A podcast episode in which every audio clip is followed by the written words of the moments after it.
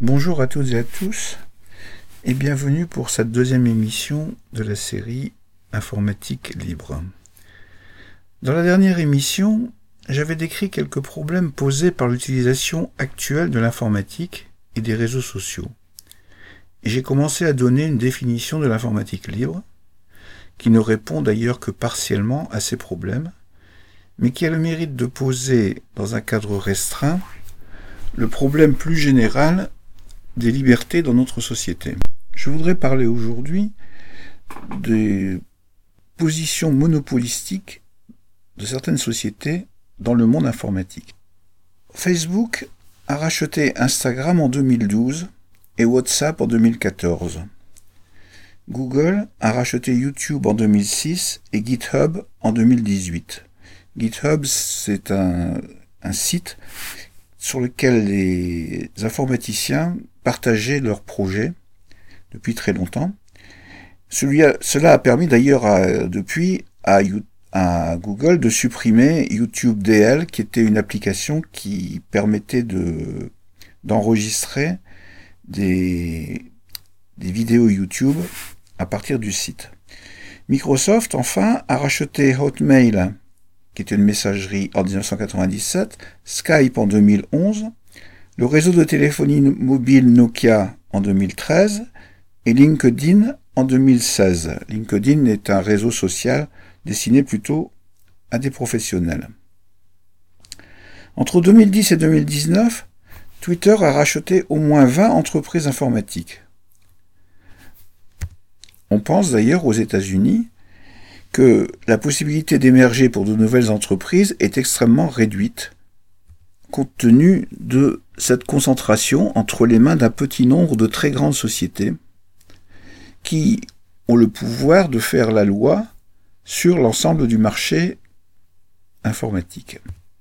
La stratégie de ces grandes sociétés est d'abord de laisser se développer des, des petites sociétés innovantes, des start-up, puis, quand elles ont acquis une grande notoriété et aussi qu'elles ont développé des, logiciels très intéressants, grâce à leur pouvoir financier, elles sont en capacité de les racheter et donc de supprimer toute concurrence, en plus d'améliorer leur capacité personnelle dans le domaine où elles travaillent. La puissance qu'elles développent de cette manière leur permet en particulier d'influencer la vie politique étant donné que la plupart d'entre elles sont plus riches actuellement que la plupart des pays en voie de développement.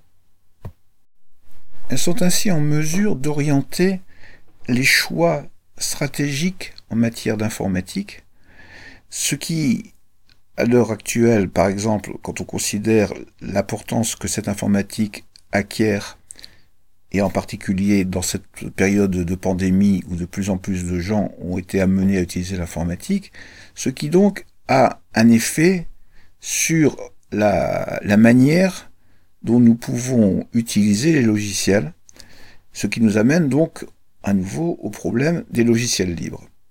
Dans les années 80, euh, Richard Stallman, dont j'ai dit quelques mots la dernière fois, qui est un informaticien qui est à, l'origine du concept de logiciel libre, a été déjà à cette époque confronté à ce problème de la concentration monopolistique, qui aboutit aussi au problème de la dissimulation de l'information par le fait que les informations ne sont pas partagées.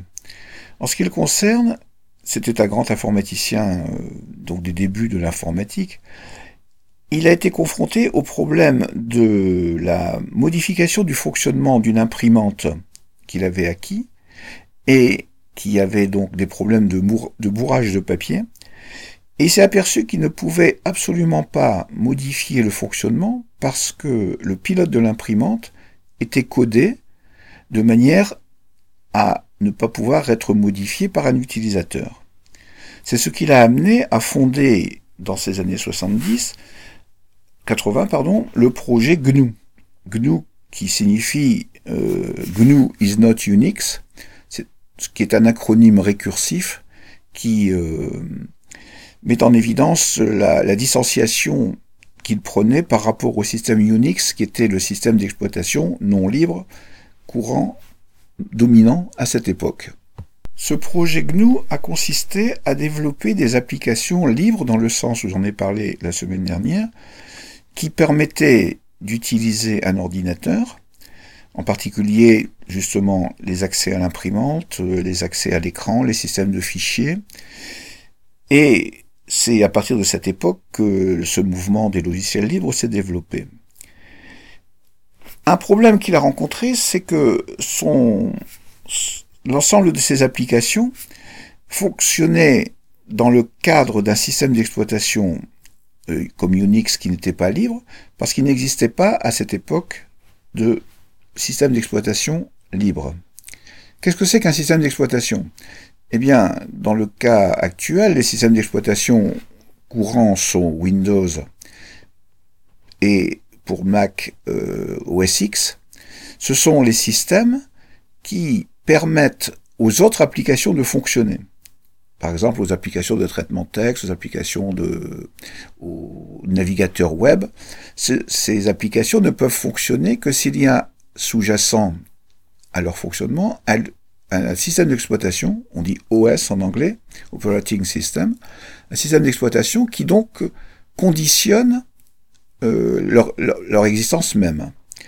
Linux, à partir des années 83, 84, je ne sais plus exactement, a été la réponse à cette absence de système d'exploitation libre. Il a été inventé donc par Linus Torvald, qui, en créant ce système, a permis aux applications euh, GNU de fonctionner dans un système d'exploitation libre. On devrait d'ailleurs appeler ce système, c'est ce qui est recommandé par Richard, Richard Stallman, GNU Linux. Et depuis, donc, euh, nous avons la possibilité d'installer sur les sur les ordinateurs, quelque chose qui est totalement libre et qui permet donc d'utiliser des applications de la même manière que lorsqu'on utilise dans un cadre non libre Windows et des applications. Je parlerai la prochaine fois donc plus en détail de ce système que tout le monde peut installer, même si ça n'est pas toujours facile, et qui, lorsqu'il est installé, euh, nous permet de faire pratiquement la même chose que sur un système Windows ou sur un Mac. Il y a bien sûr des différences, mais nous verrons que c'est tout à fait possible.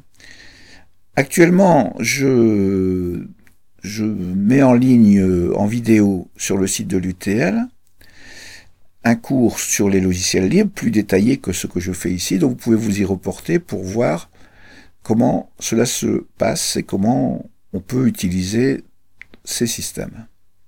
Je vous remercie pour, pour votre attention et donc à bientôt.